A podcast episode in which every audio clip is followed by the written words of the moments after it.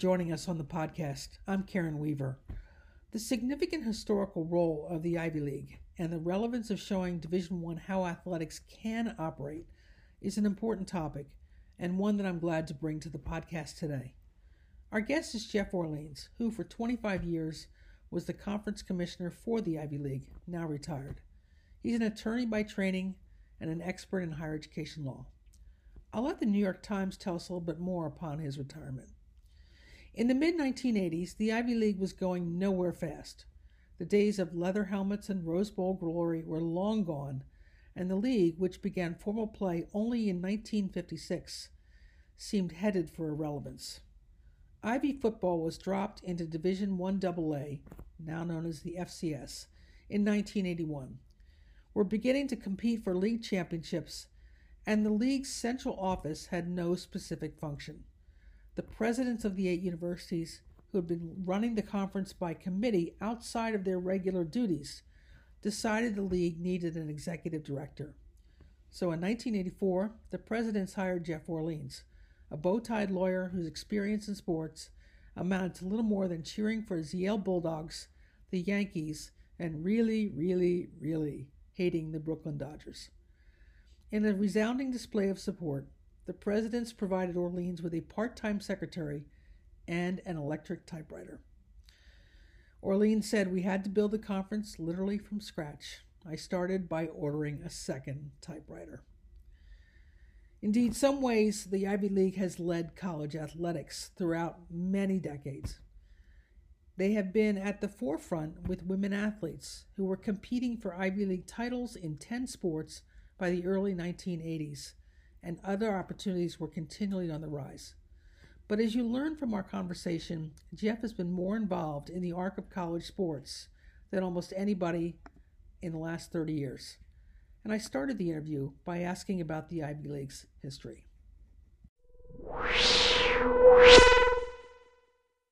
Talk a little about the role that Ivy League athletics has played over the history of the NCAA and the different space it has taken up.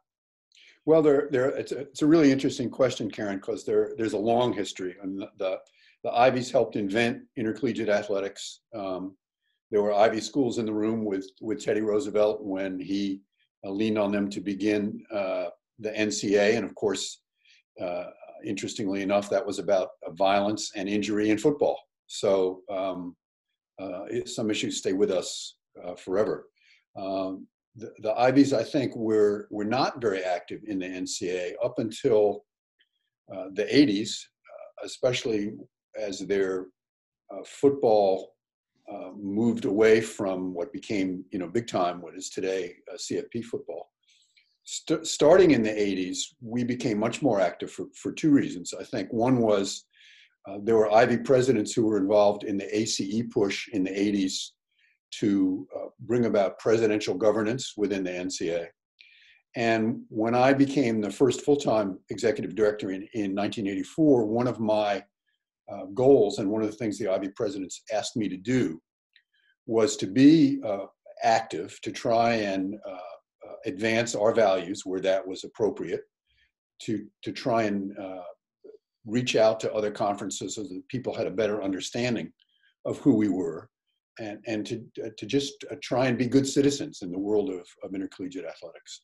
And I think we've um, we've done that uh, both in my time and in my successors in Robin Harris's time, we've had uh, uh, lots of, of Ivy folks who are um, active on sport committees. Uh, the current chair of the Division One Management Council is uh, Grace Calhoun, who's the athletic director at Penn, and the current uh, Division One um, Student Athlete Advisory Council representative to the Division One board is an Ivy athlete. I can't uh, remember her name, but so we have both of uh, two Ivy representatives, coincidentally, in the Division One Board of Directors this week, and and I think uh, I know it's been good for us.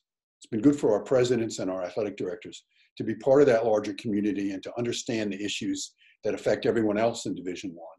And I think we've been good soldiers. We've chaired sport committees. We've helped organize championships. Um, Carolyn Campbell McGovern in my office and now in Robin's office helped begin both the rowing and the women's uh, and the ice hockey championships uh, in Division One in women's athletics. And I think we've uh, also been able to be a voice uh, for the values that we're trying to, to promote uh, and to uh, help people understand ways to do those things in the Division One context. Right. And for those who don't know, just briefly explain to them what the role of football is in the Ivy League and then what the roles are of the other sports in the Ivy League.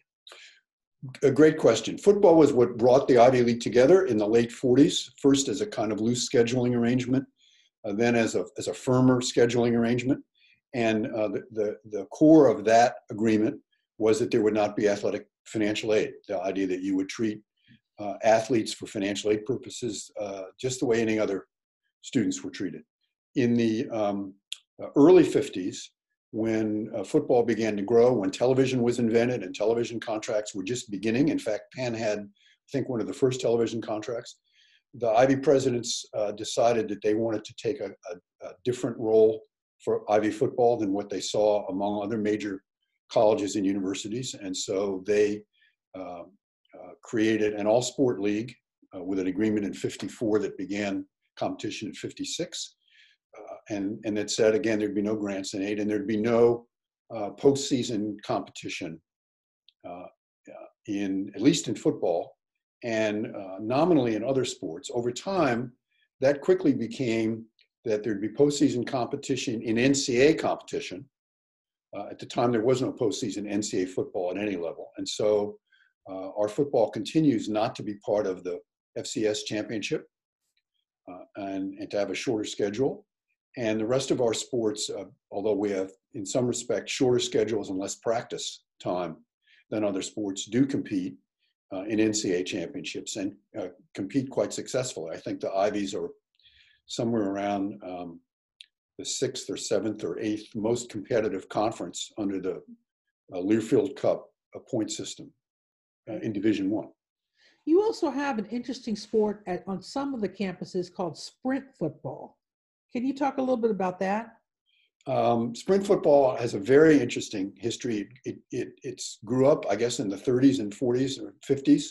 It was at that point called lightweight football, and that's what it, that's what it was intended to to do is to provide a football opportunity for um, uh, Ivy athletes. Uh, a number of the Ivy schools still did not enroll women at that point.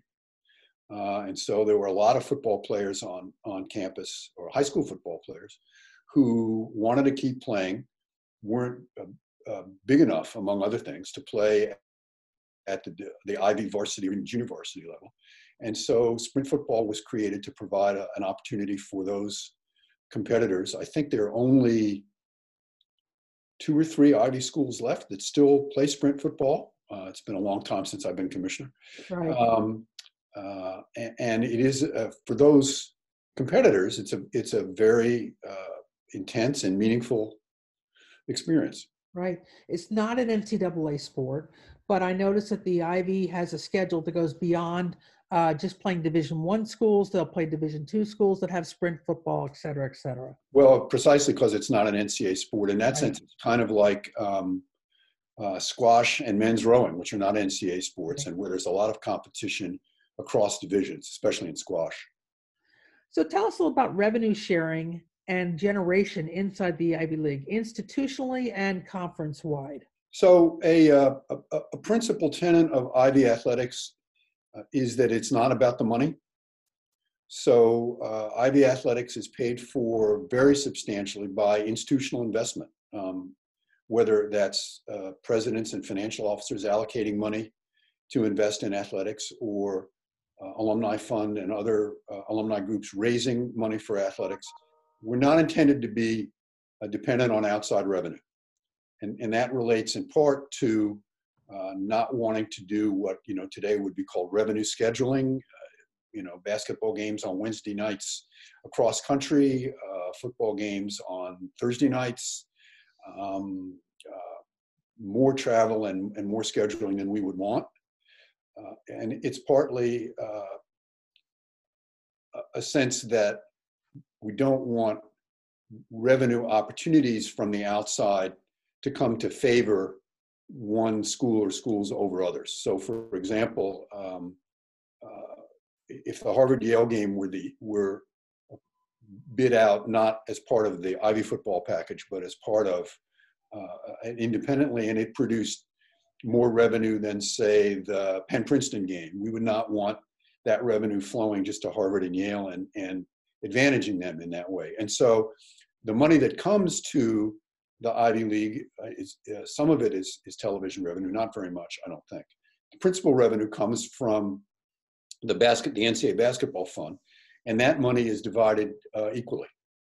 I think there may, I think there's a share for the conference office to help defray uh, conference expenses and keep the, the dues down, and the rest of it, as I understand it, is divided uh, equally, precisely so that you know athletic success does not become coupled with revenue, and then uh, and that doesn't ratchet up the goal of athletic success in a different way. That makes that makes uh, sense. How about things like uh, institutional ticket sales, sponsorships that are made by the institutions? Is that shared rev- across the conference? No, it's not. Institutional okay. money is is institutional money, and um, uh, it's an important part of every institution's uh, revenue stream. But obviously, we're playing in a different way than uh, FBS football, and although our basketball's been very successful, both men's and women's, in in recent years as for most division, many division one schools, it's not a huge revenue generator. And how about things like coaches' salaries, which seem to be so tied into the marketplace that the broader FCS, certainly not FBS, but FCS marketplace, how, did, how does the Ivy compete in that space? Well, uh, you know, I think we compete well. I don't know anything about uh, individual school salaries or, yeah. or, school matters, and and uh, I don't. We didn't I talk about them when I was commissioner. I doubt that people talk about them very much today. What, what I have seen is that uh, we're able to attract good coaches, I think in part because we have uh, good athletes and good students and a good environment. Um, it's a good place to learn to coach. It's uh, in, in, many sports, being a successful Ivy coach gives you the opportunity either to stay uh, and, and make a career at one or two schools or to move into the rest of Division One. So I think our schools are viewed as a good place to become a, a coach, uh, yeah. become a head coach, and, and uh, I think uh, our athletes are viewed as as good young men and women to coach, and the communities are viewed as good communities if you're um, if you're wanting to settle, if you're wanting to raise a family, as as good places to, to live. Right, right. So right. we're fortunate in having a lot of long-time coaches and we're fortunate in having a lot of great coaches who get rated um, uh, at salaries that we're just not going to be able to pay, and and more power to them. Yep, yep. That's what happens at a lot of the quote unquote mid major conferences, you know, if you will. So yep. shifting, let, us talk a little bit about presidential board oversight and the kinds of decisions and discussions you would typically have at a typical meeting. How often do you meet? What would your agenda look like? That type of thing. Presidents meet twice a year. Uh, when I was commissioner, or for most of the time I was commissioner, uh, the NCA meeting in uh, in January, especially, it was one once it was still one school, one vote, and so our nine votes really mattered, and we would spend a lot of time at the fall meeting talking about NCA legislation. Uh, I know it, there's still a lot of NCA discussion, especially around these big issues like name, image, likeness. But but the Ivy president's focus really is on on governing and leading the league. This is a presidentially governed league. And uh, the underlying context, the admission structure, the um, limits on practice and season length, the way uh, the athlete experience, those are, are that's bottom up in the sense that we rely on coaches and students to, to have views and to make those views known. But it's top down in the sense that uh, the presidents ultimately make those rules and, and those decisions. Uh, and and um, again, I haven't been executive director for a decade, so I don't know how much detail they get into in these days. But uh, I can remember uh, conversations about um, how many spring practices we would have and uh, how many spring games we would have in fall sports, uh, which is pretty granular stuff. And and the, presidents felt, I think rightly so, that showing that they cared and showing that, that they would pay attention to this detail would, would set a tone for the athletic directors and the dean's committee, uh, which would have them be careful in in sending proposals up. And I think we've got a system now in which there's a shared sense of what's appropriate and, and um, uh, a sense in which the athletic directors take on that responsibility themselves in terms of uh, trying to make the limits work in the, in the best possible way. So I think it's, it's, it's presently and, and was for most of the time I was there, a very healthy uh, relationship. There's an obvious kind of push pull in one sense, but I think it's a very good relationship. And, and certainly the ADs and coaches and administrators who uh, have the longest tenures and are most comfortable in the Ivy system have, have adopted those values as their own. Right, right. One of the, th- the values that certainly strikes me as being unique amongst the conference is the missed class schedules and how how infrequently students miss classes uh, because of the structure of this. Can you talk uh, tell us a little bit about how that came to be and whether that was presidentially driven?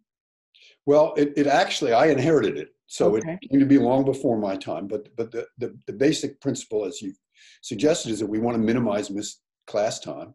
One way to do that is to play league games as much as possible um, in, in, in the winter sports in basketball and hockey. Play those league games um, on the weekends uh, rather than, as, as many conferences do, to have a, a midweek uh, conference game. And that allows you to structure your, your uh, midweek competitions so they involve um, minimal travel, or at least as, as uh, small amount of travel as you can have. And then we use what's called a travel partner concept, in which um, we'll play basketball games Friday and Saturday night. Um, uh, so uh, uh, you, you might have um, uh, Penn and Princeton traveling together, and they would play. One would play at Dartmouth, and one would play at Harvard, and then uh, they'd reverse that the next night. And so there's a minimal travel between the road games. The same for Dartmouth and Harvard when they come back down, uh, and those are both on the weekend. And so um, it's an intense weekend, that's for sure. But it clears out space uh, during the week, and um, we have rules, for example, about um, which Saturday football games can be Friday night overnights for the team, rather than uh, just saying, well, if you're playing football on Saturday, you're the away team, you can automatically travel on a Friday night. Again, designed to minimize missed class time. And one of the other things these uh, approaches do, as, as we've realized over time, is they save some money. Yeah. And yeah. we have very broad programs. We try and provide very broad athletic opportunities.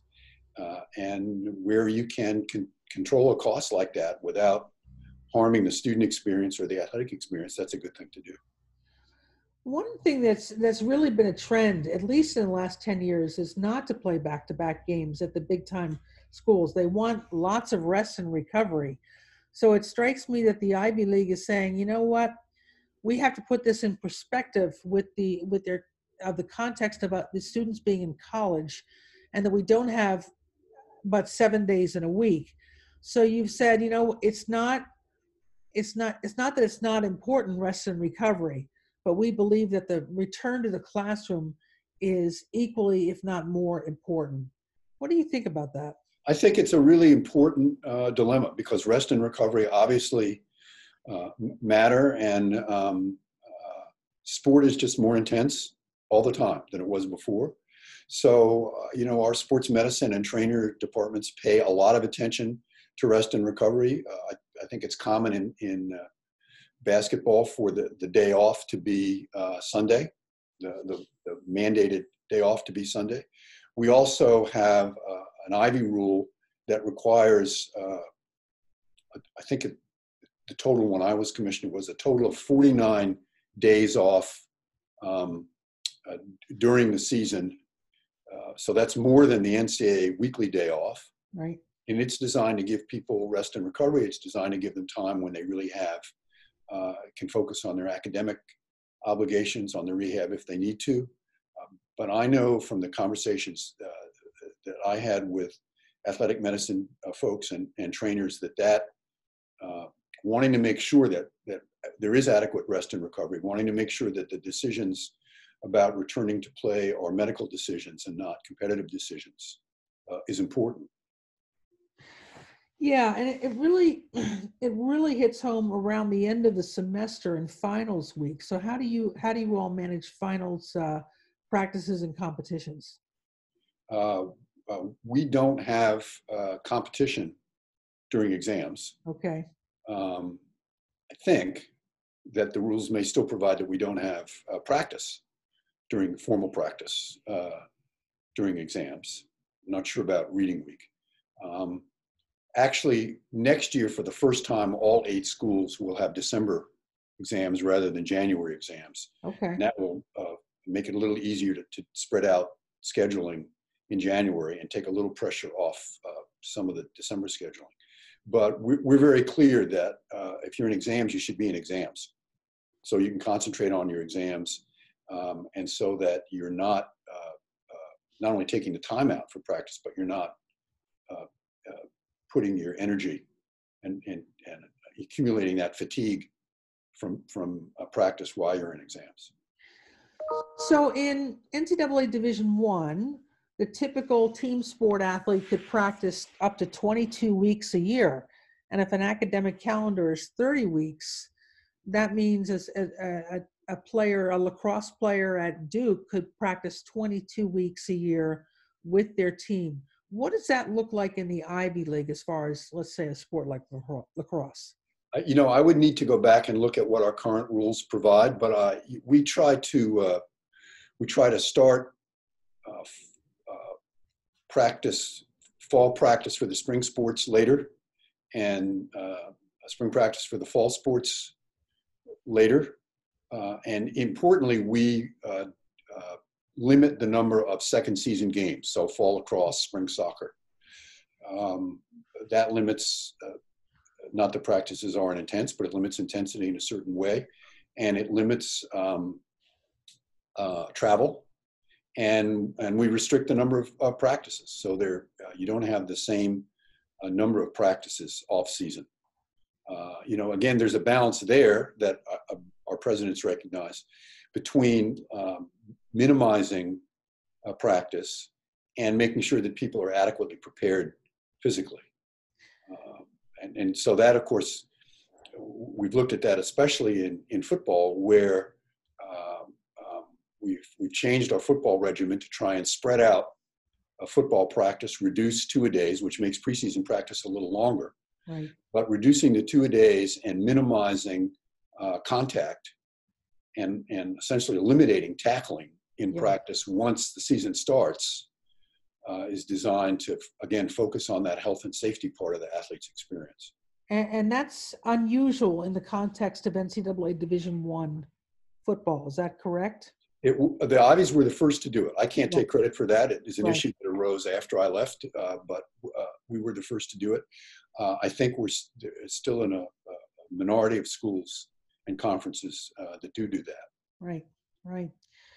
So I mentioned to you earlier about uh, the Ivy's role in the AAU and uh, the fact that it's they're elite academic institutions do, does the role of the Ivies in those higher education associations have anything to do with athletics, or are they completely separate? My sense is that they're they're separate. Uh, I've been in, at ACA, uh, ACE, and AAU, and, and other uh, non-athletic higher ed meetings, and uh, those presidents, when they get together, uh, tend not to talk about athletics. They tend to talk about athletics in the NCAA context. I'm not sure that's a good thing, uh, necessarily.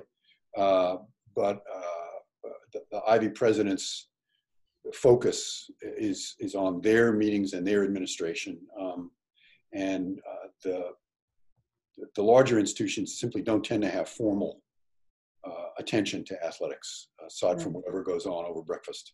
You know, might go on over breakfast. Um, and and one of my, my last question to you is let's say you have a new president coming into the conference uh, for the first time, first time Ivy president needs to be brought up to speed. What kinds of things would you bring them uh, bring them up to speed on? What kinds of things would you be wanting to be sure that they understood? Well the, the, the first thing i would did tell presidents is um, uh, if you look at at the compliance reports from your compliance officers you're going to see uh, uh, a fair number of minor infractions over the course of a year because if you have a thousand athletes and 35 sports and a rule book that is thicker than the Internal Revenue Code, you're going to have a number of inadvertent violations. Uh, and the, the one I would talk about most is the 48 hour visit rule when uh, the bus is snowed out and the student has to stay on campus longer than 48 hours so she's safe. Right. So I would say, uh, especially to people coming from a, a, a major college background, y- you should not be looking at numbers of violations uh, as such as, as a bad sign. I think it probably means instead that your coaches are reporting and your compliance people are educating folks about what minor violations mean. Um, second thing I would say to them is uh, you should you should understand that these are institutions that treat uh, men's and women's athletics substantially equally. We have a long record of uh, women being uh, active in athletics back to um, uh, uh, before women's athletics was under the NCAA, uh, AIAW governance, and we've expanded over the years to have very active women coaches and administrators and very successful women athletes. And I think it's important for presidents um, who may come from institutions where that is not quite as clear to understand that, that that should is a value and should be a value and then if they don't see it being upheld they should be active about it um, and, and the third thing i would say is that it's important to continue uh, the ivy presence in the nca and to support uh, whether it's the ivy office or administrators and coaches at the campus level to support that kind of involvement uh, because that's the way we have some influence over the rules that will affect us. But it's also the best way to uh, present the Ivy model as a healthy and viable Division One model is for people at other institutions to get to know Ivy coaches and administrators and, and understand the way they work and understand that they too are competitive. Yeah. Want to be successful. And, in this environment today where people are saying that the model we currently have at the highest levels is not working and it's broken, it's nice to be presented with alternative ideas that can at least be discussed as to where we go if we continue on this spiral of um, of just outrageous spending and facilities that are built for lavish people and all kinds of things. And the Ivy, maybe the Ivy has some things that are really worth revisiting. Well, I, I found over the years uh, the, the, FBS world really is a different world, but I certainly found in the rest of, of uh, Division One uh, that, that uh, conferences and commissioners and athletic directors and presidents are trying to do just what we're trying to do. They're trying to provide the best balance between the athletic experience and, and the student experience that they can. And every conference has a different context and a different um, history. And so maybe the fourth thing I would say to a new uh, president is um, uh, our uh, we think we have good values and we think we do a, a, good job. No one does a perfect job of living up to them. But we should never forget that the, the conferences and schools against which we compete are also trying to do the right thing. And uh, especially if a president has little athletic background, it can be tempting uh, to think a little bit think a little more of ourselves than maybe we should. And so I think that's always been part of uh, uh, what what I've done and what my successor has done is is trying to be very clear that we think we have a good model and that we're trying to, to be uh, good in, in doing it, but that we don't think we're special in that sense. And, um, and, and we're not, in that sense, any better than our colleagues who are also trying to do the right thing in other places. Right, right. Well, Jeff, thank you so much for taking a few minutes out of your day and, and very glad to do it about about the Ivy League and the important role that it's played not only in college sports history but the important role it plays today in NCAA governance and other issues. I'm I'm glad to do it, and uh, I I just want to repeat, having been out of the league for ten years, that uh, whatever success we're having now is due to the efforts of lots of other people rather than to me. Fair, fair enough. Fair enough. All right. Thank you. Thank you. Okay. That was Jeff Orleans, former conference commissioner with the Ivy League and currently of counsel in the law firm Hirschfeld Kramer in Princeton, New Jersey.